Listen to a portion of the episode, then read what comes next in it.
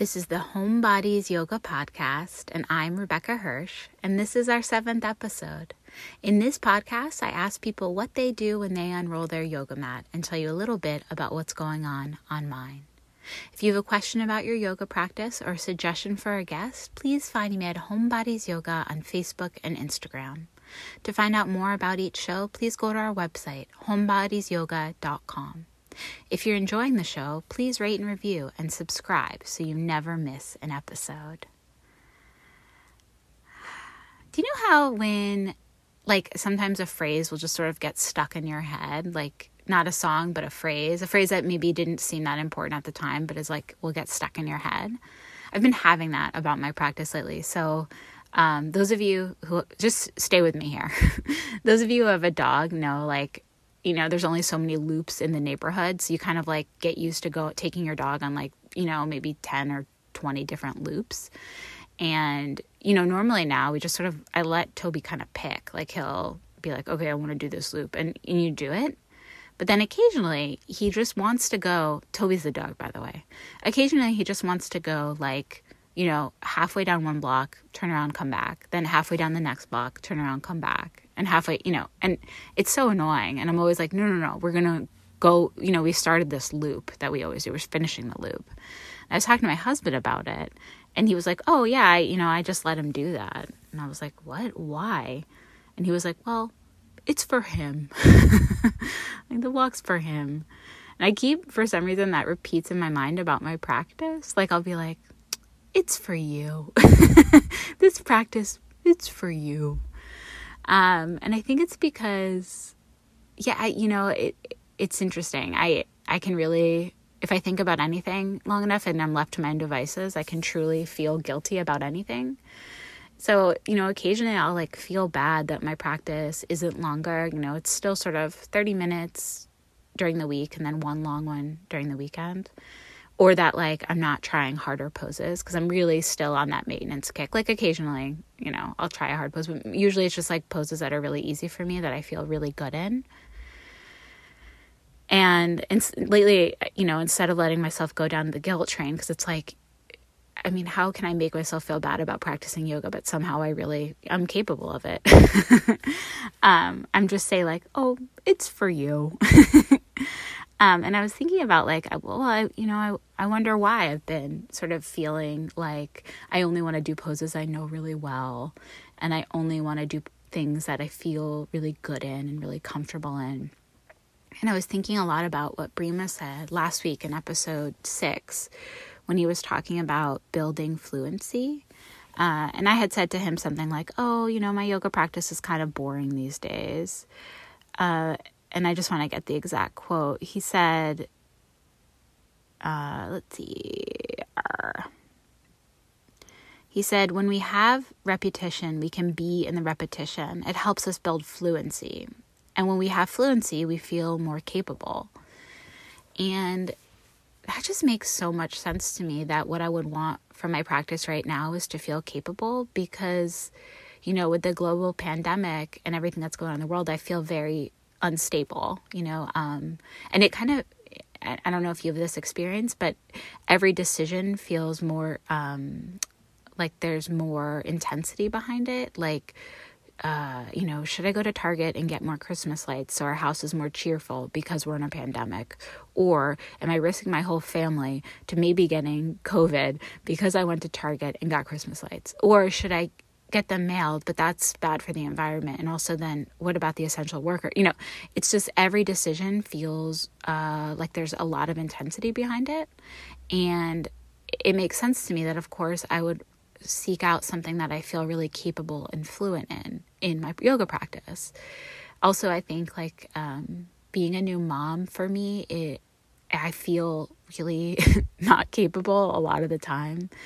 Like I wish my image for motherhood and, and what I wish I could say was like, oh, I have this like like this earth mama and I'm just sort of intuitive and I'm really in a vibe with my you know, with my son all the time. But really like a lot of the time I'm like, what in the fuck am I doing?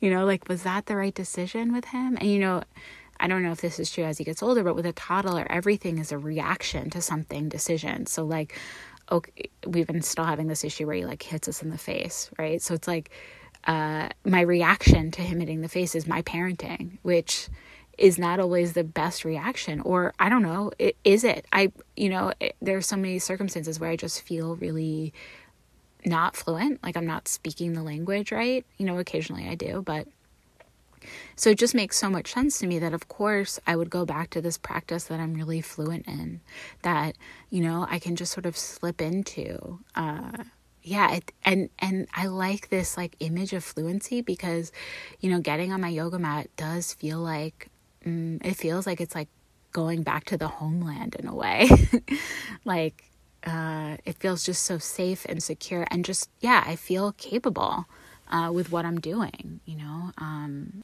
so, what I'm learning from talking to Brima and also from my own practice is that that feeling of capa- of being capable, of capability, that's how you say it, uh, is has value on its own. Because it's almost like that that feeling of of knowing what I'm doing kind of gives me legs to stand on the rest of the day. Doesn't mean I necessarily feel confident the rest of the day in my decisions, but kind of gives me some some legs to stand on. So yeah, my practice has been sun salutations, like really simple warm-ups, sun salutations, couple standing poses, always extended side angle lately. It's like my new favorite or old favorite or favorite again, I guess. maybe a handstand, and then like usually pretty simple back bends. Like the most intense back bend I do is wheel. Uh, and then shavasana for a little bit, sometimes meditation. And actually, lately, legs up the wall, which was inspired by my next guest, Josh. Josh Aaron Reich is um, a project manager uh, by day. so I've actually really been wanting someone who their primary work is not teaching yoga. Josh has been a yoga teacher in the past, but he isn't at the moment. And I really, uh, have really been wanting that because there's something really special about somebody so dedicated to the, the practice when it isn't their work. Uh, and Josh is definitely really dedicated. Um, it was really wonderful talking to him. He's like really thoughtful and intelligent, and he really goes about his practice as a project manager. so you'll hear, but uh, his yoga practice is very managed. I sort of felt feel like maybe I should hire a project manager to manage my practice. I'm not sure that's in in the budget, but uh, but yeah, he's just a really thoughtful uh, dude, and he he was really honest and transparent about his practice. Just told me exactly what he does, which was it felt really fun to hear, uh, just to hear what another person's experience is like. Um, so I hope you enjoyed this interview with Josh. Welcome, Josh. Thank you so much for being here. Thanks for uh, talking with me. Thanks for having me. Um, so, can you tell our audience just a little bit about what your day to day life is like? Yeah, uh, pretty repetitive. I feel like in this time right now. Mm-hmm. So like basically, um, yeah, I'm like, uh, so I work full time and I, you know, usually have a bit of time in the morning where I just sort of do my own thing where I'll have like meditation and, you know, breakfast and prepare and sort of a slow entry. And then I, um, work and, you know, as glamorous as that is, and it's at home. So sometimes I'm sort of like you know, might like go for a little break or play a little piano, but basically like, um, until about, I don't know, five. And that's when I shift into my personal practice. Um, and that'll be like for, I've got it pretty much down. I'm sure we'll talk about this later, but it's like 55 or 65 minutes plus or minus one minute. um, yeah. And that's sort of life. After that, like with showering and stuff, it's like, you know, just sort of some chill time with like spending like my partner or yeah, eating, all that little stuff. It's a very repetitive life. And I've sort of been trying to remember that that's actually really nice to have during this like shelter in place time set. Um, I oscillate, of course, but like sometimes it just feels like it's nice to remember that's like, oh yeah, that actually there's a lot of satisfaction to be had in like following a routine that works. It's funny you say that. I was thinking uh, the other day how COVID reminds me of living on an at an ashram because at the ashram mm. they have hmm. like very strict um, time periods. Like you meditate for these two hours, then you do this, then you do the dishes, then you clean the room. You know, like all of these jobs, and it's kind of similar to COVID life. I feel like it, you know, and it is in a way calming for the mind totally. to know what to expect all the time. You know? Yeah, I think that's a great comparison. I've sort of, I find that the times that I get a little bit cabin fevery or stir crazy are actually on the weekends because mm-hmm. like in absence of sort of that routine, that's when I realize like, oh my gosh, there's like, you know, I can't do this. I can't do this. I can't do this.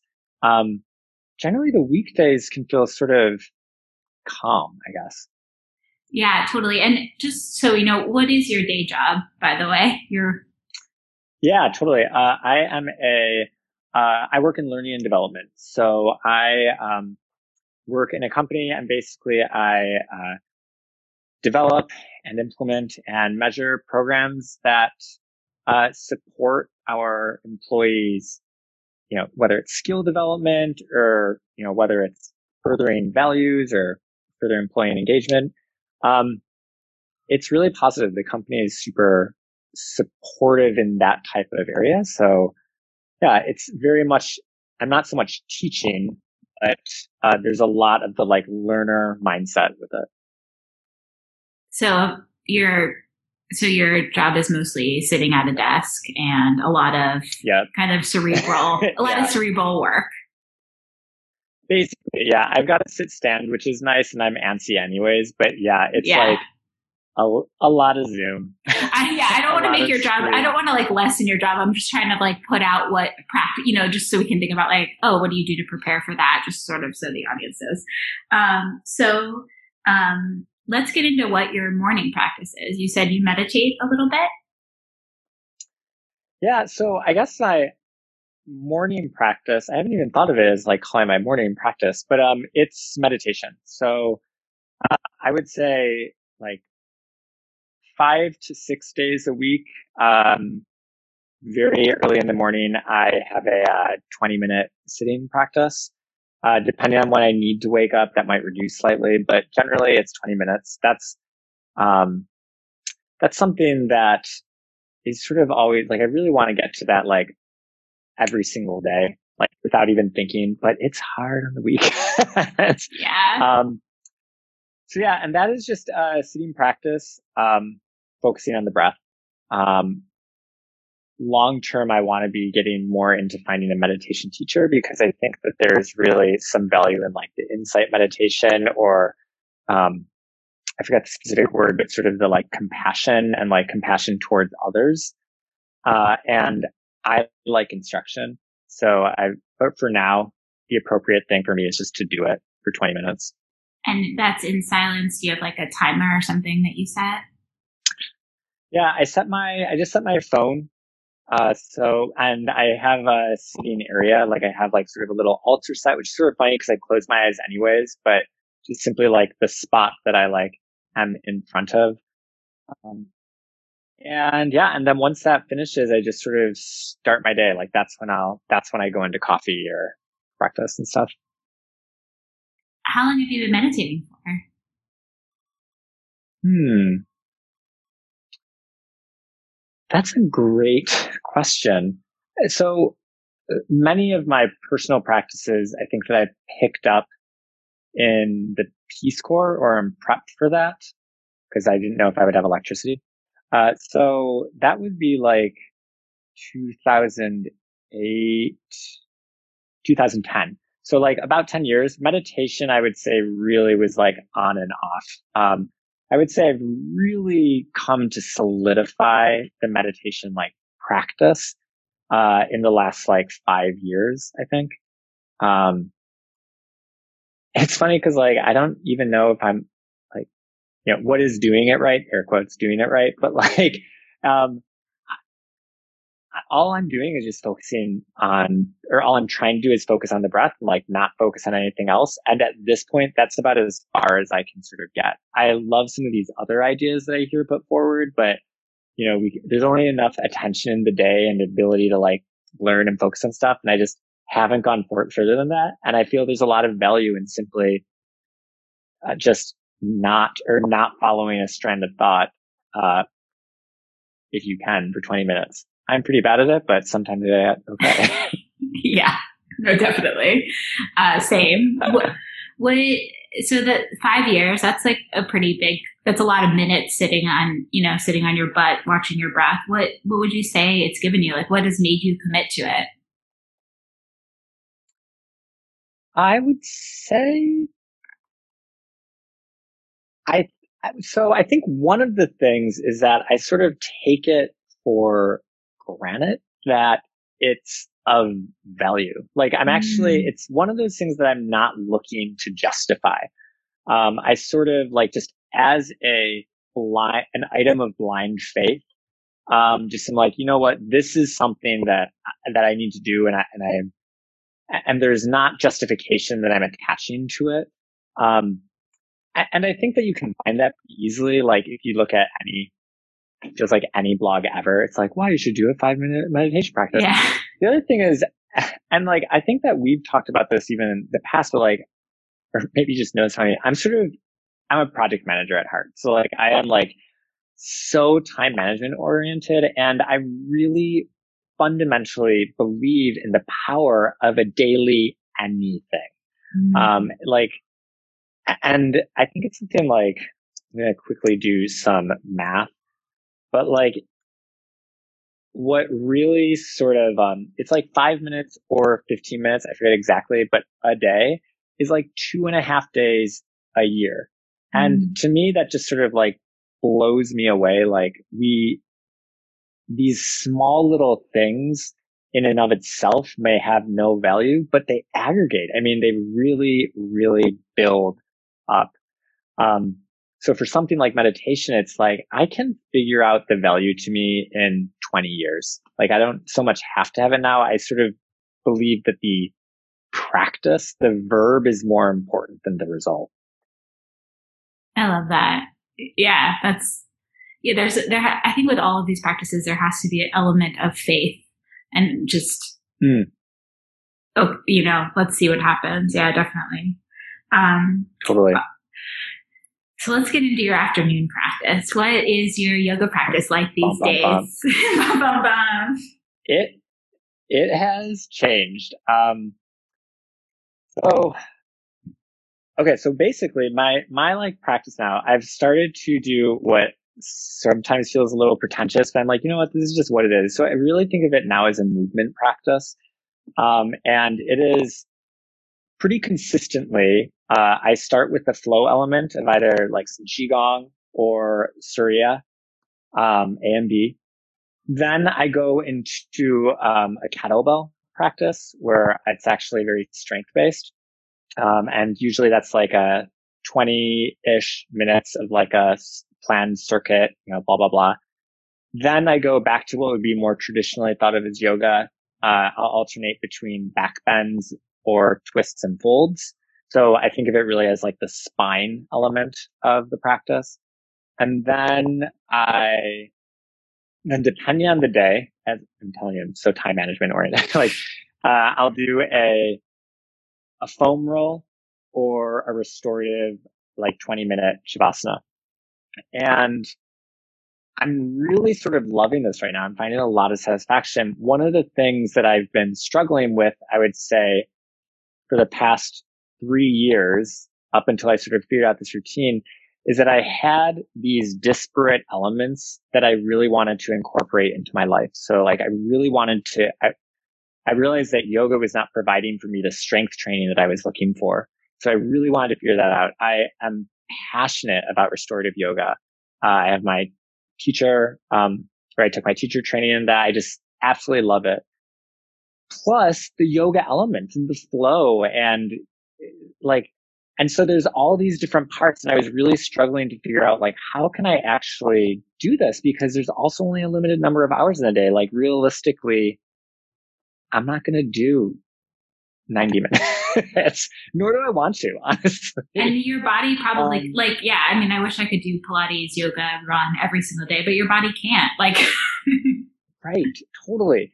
And like and so I really, I, like I now reflect back on it and I realize this was such a this was such a smart intention of or not smart, but this was really good intention setting. But what I was seeking was a way that I could feel that my practice was authentically sort of honoring these different elements that I needed and but not like in a Monday's my this day, Tuesday's my that day. Cause guess what? Sometimes Tuesday you don't want to do it. And then it's like, oh no, I missed that day. Like, um, so anyways, I do that probably like three, four times a week. Um, I also have a physical therapy routine, um, cause I've got, uh, like needy wrists and needy neck. And so I, have sort of maintained those exercises. My physical therapist has said like, they can't really be done when you're doing yoga or qigong, which makes sense. They're like, that's so wrist oriented. You just have to give yourself a day. And then the remainder might just be off. It may be um, a full restorative practice of like three different postures. It may be a run. Um, it's probably just video games. its own pra- which is its own practice. yeah, yeah, yeah. Let's call it that. um, yeah. Uh, uh, I love this. I really, I feel very similar to you, and I haven't actually found that groove yet, but I, I really like the idea of using a kettlebell. How, how has working with a kettlebell changed your vinyasa practice? Have you noticed any differences? Um, yes. So, and I, so one of the ways is that for a while, like I was doing um, rocket yoga, which is very much, it's basically Ashtanga. And part of the motivation there was the strength based. I mean, you look at these Ashtangis and like the handstands and all that capability and like wanting that. And I realized that there was a little bit of a, um, I was putting too much not too much emphasis, but I realized that there was sort of two things happening with my practice. I wanted the practice of like sort of turning the mind off and enjoying that. But then there was also this sort of uh, body development, let's call it part where I'm like, I want to get stronger. And I, A, realized that it wasn't an effective approach to my goal with that. B, it was sort of clouding my ability to immerse myself in the practice. Like there is sort of that aspect. So what's been really nice by integrating kettlebells specifically and separating a strength practice to itself is that it's really clarified what the flow component is. Um, like it, I don't have to have it be, um, like, oh, I should be doing more boats or I should be doing more planks or stuff like that. There's a lot of that elimination that's been happening. Um, in terms of like strengthening, I don't, I think I've, I honestly don't know if it's helped in some of those postures. Like at this point, I'm doing crows and, uh, like inversions very, like minimally, like never really. And, um, so, and I look at other things such as like back bends, which I think certainly need that strong core. And I think that there's probably an argument to be made that it's been helping with that. But I think really is just simply the repetition of like, you don't want to do five wheels. Too bad. Like this, just do five wheels, similar to meditation. It's like do it for 20 years and then that's how you get a wheel, at least for my body. Um, so yeah, I think it's really, I think it's less about like where I've seen in the posture itself and more about what it has allowed me to do for these other more yoga oriented practices. I'm able to separate, um, some of those more like very reasonable, but like, oh, I would like to, you know, get stronger or do this. It's allowed me to separate those feelings. Yeah, I I have the same feeling. Like I I also hardly ever do inversions or arm balances anymore, like very occasionally. And I feel like part of it is I get sort of the athletic strength training part of me myself out by doing Pilates and running. Um, and it yeah. almost feels like now I can just in my yoga practice, I'm like, okay, it's like I can just like go home and relax. like yoga's going home. I can go home. I don't have to like push myself or, you know, um, yeah, I guess it's like getting out of the flow because for strength training for me, I have to think so hard about my body, which is not always what I want in my yoga practice. So that makes so much sense. Yeah.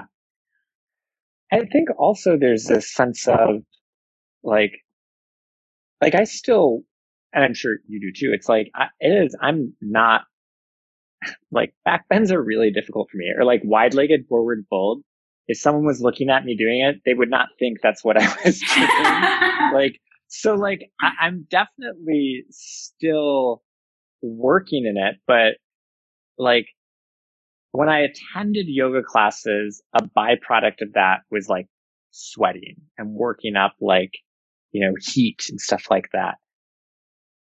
When I do like, you know, 10 sun salutations, if I'm hoping to get that same effect, like that's just, it's not happening that way. Like I'm not doing 70 minutes of posture and asana with 30 other people who are building heat as well.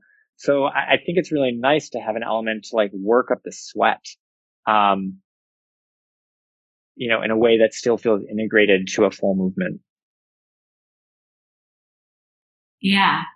Yeah, I yeah, because a home practice is just generally it's just different. Um, and I know for yeah. me, like after a certain amount of time, I'll be like, you know, if I was in a class, I'd keep going. But if I, when I'm home, I'm like, okay, we can call it there. uh, so what's funny is I've actually started to really schedule. Like I have, I didn't know oh. if it would be necessary, but I have my um, like, uh, like little journal, and it's like literally like I have my days totally scheduled. And I might skip the day, but you know, I heard some of your other, um, hosts talking about this. Like, it's really nice when you have the sequence. Like, mm-hmm. like this is what I'm doing. And for yoga, it's so much easier and it, similar, I'm sure for you, cause like, you know, like when I say back bends, that's the word I write, but I know exactly it's X number of locusts and X number of, you know, camels and bridges and yada, yada, yada.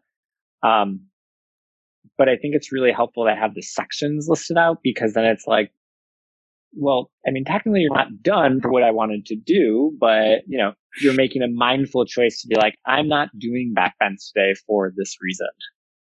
Yeah. Oh my gosh. It's so funny what you say about back bends because I also don't like them. Like I wouldn't say like I can do, I can do like most of the back bends, like Urdhva Hastasana, whatever. I can do most of them, but, um, I not Urdhva Hastasana, a wheel, sorry.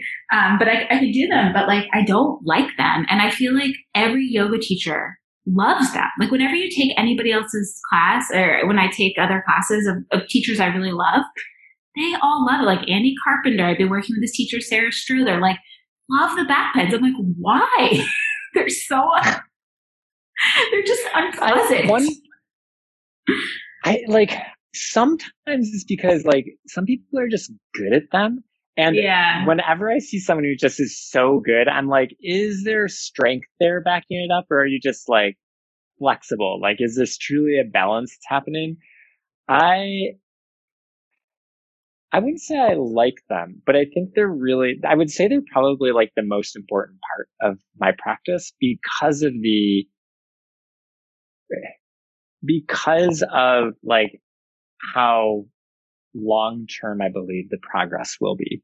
Like, I'm not joking when I say like, I may have a photogenic wheel, air quotes, in like 20 years. like, it's, it's not going to be quick at all. And to me, that actually shows that like the, the doing it again and again is actually so much more important than just doing a warrior one, which I'm not saying is also perfect, but it's harder for me to assess. Like, you know, my warrior one is like standard. yeah. Yeah. You have a great warrior one, Josh. Please. oh, thanks. um, yeah, that makes sense. And I also think like, with the way that um, just bodies move in modern times. It's like I understand how a back bend is the opposite of that and how it's important to like move the body in all mm. directions. Annie Carpenter has said that in her classes a lot, but I'm just like, oh, like how many camels do we have to do? like it's in true. my home I mean, practice, that is so true. That I do not do a camel. I'll tell you that. so that was another thing with like Ashtanga. Like and I, I both love it and it was just like, ugh. but like the sequence is basically the same. Mm-hmm. Um, and, and it's like, you know, no one cares if you don't like it. That's what it is. And sometimes I would get that way of like, uh, with like the overt creativity that was brought up with teachers. And it's like, okay, what am I doing? Like, I yeah. feel I'm following along too much as opposed to doing the posture. yeah, definitely. There's something about Ashtanga that it's like sort of nice that you just know what's next. Um, yeah, it's very calming. Like I, I think that's why people get into Ashtanga in their like 20s when things are kind of like a mess. You know, for for me in my 20s, things were kind of like chaotic. So I would just go. It would be quiet. You breathe. Yeah. You know exactly what's going to happen. Unlike like you don't know if you're going to pay rent that month, but you know exactly what's going to happen in the next two minutes. The whole class. Right. That's so true. And there's so much satisfaction about like I know that like this, what's shifting is into reverse triangle. Like that's what mm-hmm. we're doing next. And you can tell you, I mean, it's really helpful to tell you're improving because as, as you do each part, you, you know, every single day you start to see things change. Yeah. Yeah. That's actually, that point speaks directly to why I've found that it's been really useful in my current practice of like really identifying like, well, what am I doing like with backbends or twists? Because you know, after months and months of doing first the locust, then the camel, then the bridge, then the wheel, like I, I do feel like I'm improving. And every mm-hmm. once in a mm-hmm. while I'll like have, uh, like Thomas take a photo and it's like, oh, I'm not improving nearly as much as I felt like I was improving, but the, it's, I find it's easier to assess and feel that there's some improvement and progression when I've been doing it again and again and again and again. Yeah, definitely. And, and in a back bend, honestly, I feel like one centimeter difference is a big difference. Like to open mm-hmm. that way, even just a centimeter more is like, I think admirable. Um, what, what would you say like so you found this practice you've been practicing a lot like how does it contribute to you you know being a better partner or being a better employee or being a better friend? Like, how is it contributing to your life? Mm. Gosh, I can't even imagine it not in my life. Like, mm-hmm. I, I think about those days when I, not the days, but you know that when you sort of accumulate some time, it's been like, oh, it's been sort of like three or four or five or six days that I haven't done anything. Um, and uh, like, I mean, first of all, I just love it. I think that I really just love moving and being an embodied being. And honestly, that's somewhat new for me. Like I, that was also a discovery in Peace Corps. I never looked at myself as part of my self image involving the body. That was always like the, oh, not brain, you know, not body. So I think that there's just simply like this, it feels very fun, foundational that I just, I, it's hard to think like, how does it make me a better person with that? I, I still get anxious.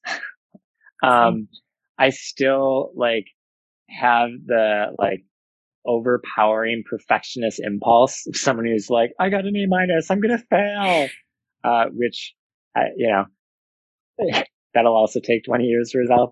But like, I think what really helps me is I'm a morning person and I used to have my practice be in the morning. Like I would wake up early and do it. And I very consciously shifted to do it after work because I realized that that was where I needed the energy in my life. Mm-hmm. Like I needed to finish my work day with movement and embodiment, not just to recover from the computer, but because I really needed that mm-hmm. energy lift as well as the cleansing from the day to day problems, uh, which are always the most urgent thing ever because that's what I'm being paid to pretend that they're like, uh, but they're not. and so to sort of like have that step away and just be like, and then suddenly being done with the practice, there's so much less of a feeling of pressure to continue what was that day's work. It's like, okay, that's, there, there has been a bow tied on that. We can go to the next day. So I think that like moving to the evenings, my practice has really allowed me to create a, um, division in my day that mm-hmm. especially during the pandemic, I think is more difficult to see. Like there's no commuting. There's no like to, to have this be a division is really powerful for me. Mm, I love that. And I love what you said about, um, you sort of, that yoga was something that helped you become embodied because I had the same experience. I was like, you know, mm-hmm. pick last in gym my whole life. And I think because totally. of, because of yoga, I, I'm all of a sudden like, oh wait, I can, I can go for a run or like, oh wait, you know, I, I think I could lift weights. I lift eight pound weights, but you know, they're weights. um, yeah, totally. You know, and, and I think it does like the yoga, there's something about the yoga practice that like gave me a confidence. It was like sort of a gateway into physical movement, which it sounds like you had to. Totally. What got you into it in the Peace Corps though? Like what made you start doing yoga? Um, so I, I had decided that I was going to, uh, join the Peace Corps. Um, and they say, like, they're like, you may have electricity, you may have running water, you may have boats, you may have neither. And like sort of processing that with the reality of like, oh, I have applied to maybe have neither. It's like all of my activities are powered. Like, mm.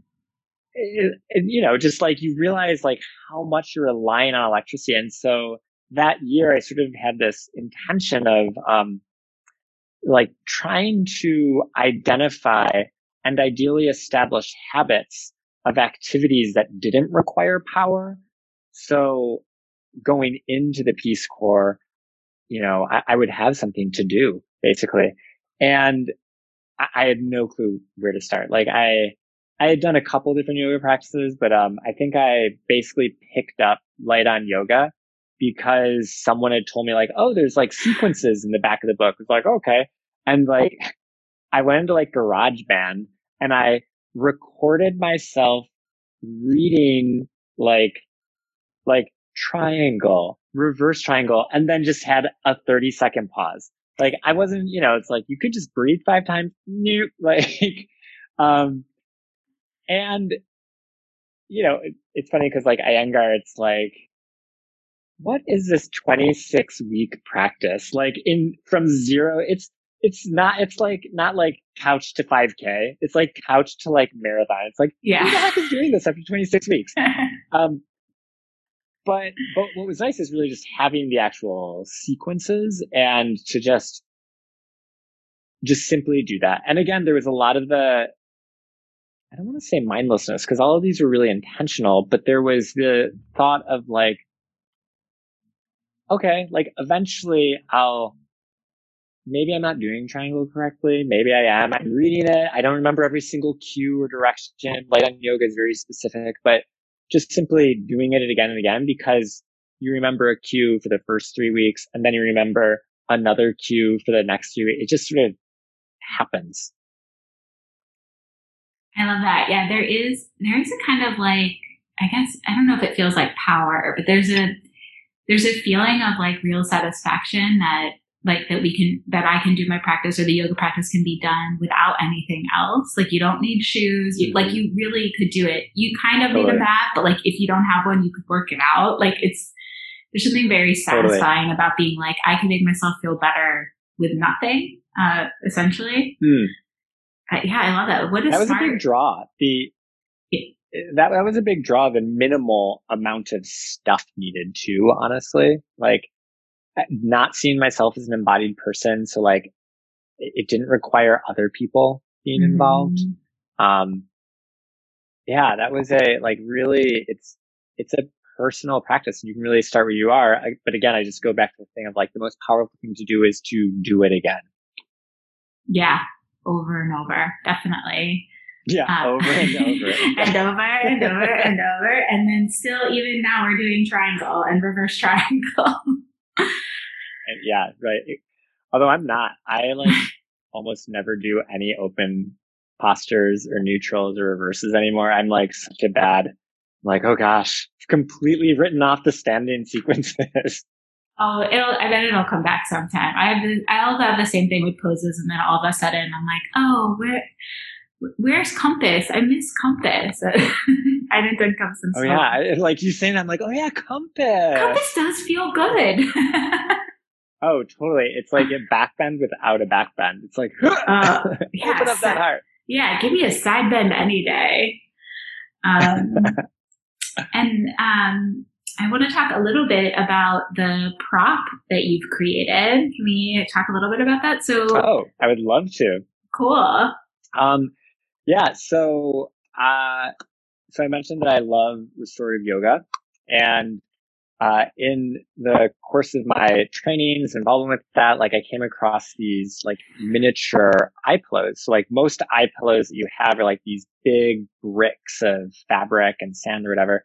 And honestly, our eyelids are not very strong. Like there's no need to like put like tons of weight on it. Like you can block out the light um, a little easier. So, uh, but they weren't really available to be found. So I made these, um, uh, miniature eye pillows and they're super light. They're under an ounce. They're very small as well. They're like around two by five inches.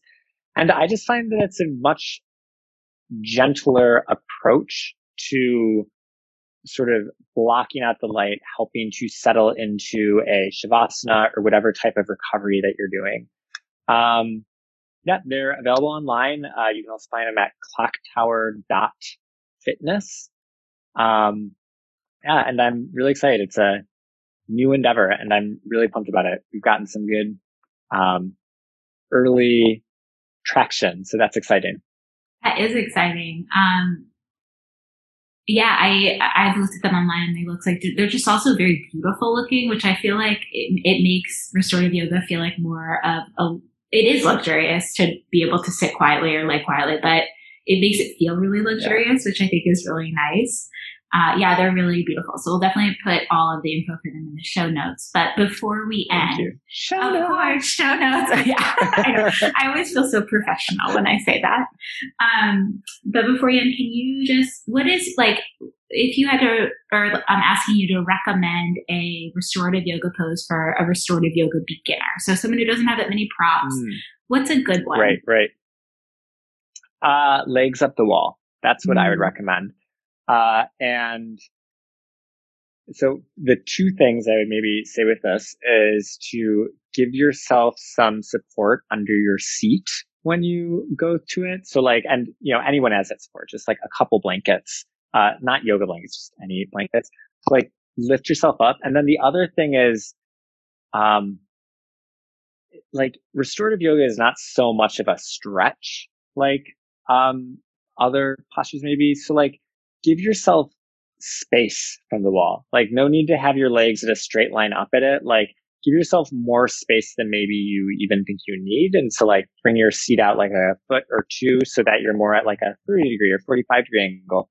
Um, and then to just say one more thing, like 15 minutes, like do it for 15 minutes. Like, and I would say even like longer than that, but like it's really at the 10 minute plus mark that you start to even feel the internal change of like, oh wow, like the blood is actually settling into my, well, it would be upper half of your body because that's what's lying on the earth. Like, and then, but then there's also time to then feel your body bringing the blood back up to your legs. Like it's, I think it's a, it's a very simple posture to do. You can do it with almost with any props. Like you don't really need many. And it's, uh, very, I think it's a very uh, apparent way to sort of go inside.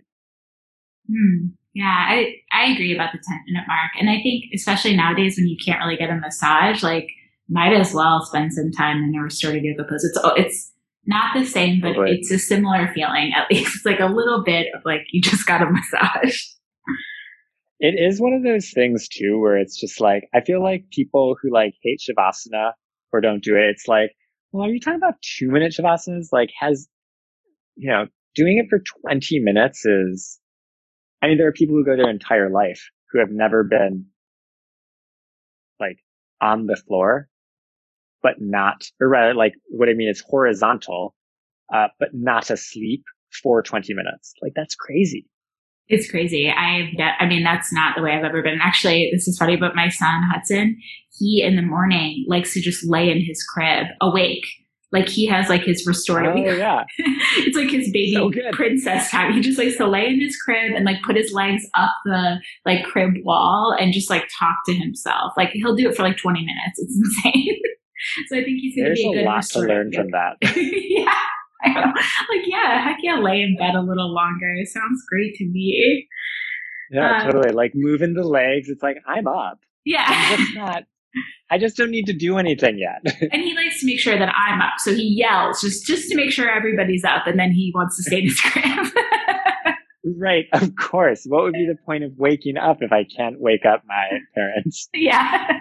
oh, this so has cute. been wonderful, Josh. Thank you so much for coming. It's been really great. Oh, yeah. Thanks for having me. This was uh, fun to talk about. Yeah, really fun. Um, so talk soon. Have a good day. Sounds good. You too. Bye. It was so interesting hearing Josh talk about his yoga practice and how he's sort of inserted other modalities into it. Uh, yeah, I mean, I think it's kind of was kind of like the point behind this whole whole show was to really just hear about what people are doing. uh, there's something so intimate and interesting, and I'm so thankful when people share. Um, yeah, if you ever want to be on the show, please let me know. I'd love to hear from you. Uh, you can find me on social at Homebodies Yoga on Facebook and Instagram, or you can always go to our website, homebodiesyoga.com, and email me from there. I would love to talk with you. And if you don't want to talk, but you want to help, I would love for you to rate and review the show on whatever you're listening to it on, or subscribe so you don't miss an episode. uh, so today, our sutra is actually the only sutra in the whole book of Yoga Sutras that talks about asana or um, sort of what we call these yoga poses that we do. And it's only three words stiram, sukham, asanam. And stiram is steadiness and discipline. Uh, and you can kind of hear that from the word, right? Like stiram. It sounds like it would be something disciplined. Sukham mm, sounds a little softer, right? That means ease or comfort, or sometimes it's even translated to mean joy. Uh, literally, what it is is the way that an axle fits in a wheel when a wheel is turning really well. So you can imagine sort of that like smooth glide. and then asanam literally means the way you root yourself to the earth. So what this sutra is saying that is that the way you root yourself to the earth should uh, be both steady and disciplined, but also have ease, or you can even imagine like that kind of smoothness of like a wheel turning in its axle, like a really well oiled wheel. You know, um, another word for that might be joy. I mean, picturing that is kind of joyful to me. um, but no matter what kind of yoga you're talking about, hatha or ashtanga or even restorative, they're all a balance of these two things. All alignment is a balance of these two things of both stiram and sukham. It's the base of all alignment. And of course, for different poses, balance will look differently. Like the balance of stiram and sukham is going to look a lot different in, say, Utkatasana chair pose than it would in a seated meditation. But the idea is that those elements are in both, really. And because it doesn't say yoga pose, the sutra, the sutra says the way you root yourself in the earth, I like to think it could even be applied to life, right? So, like right now, if you're sitting or standing or walking, do you have a sense of both steadiness and discipline? And ease and comfort and joy. Right? Everything we do could have that, you know, a conversation you're having. Like, is there a sense of both steadiness and, also joy? Or, I don't know, the way you, just the way you go about your day.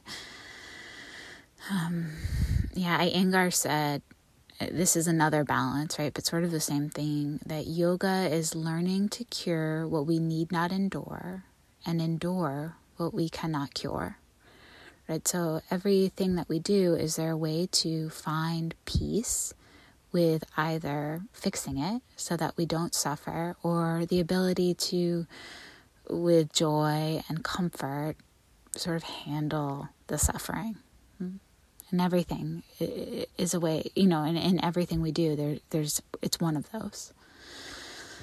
Um, yeah, it's, this is a very popular sutra, obviously, because it mentions asana.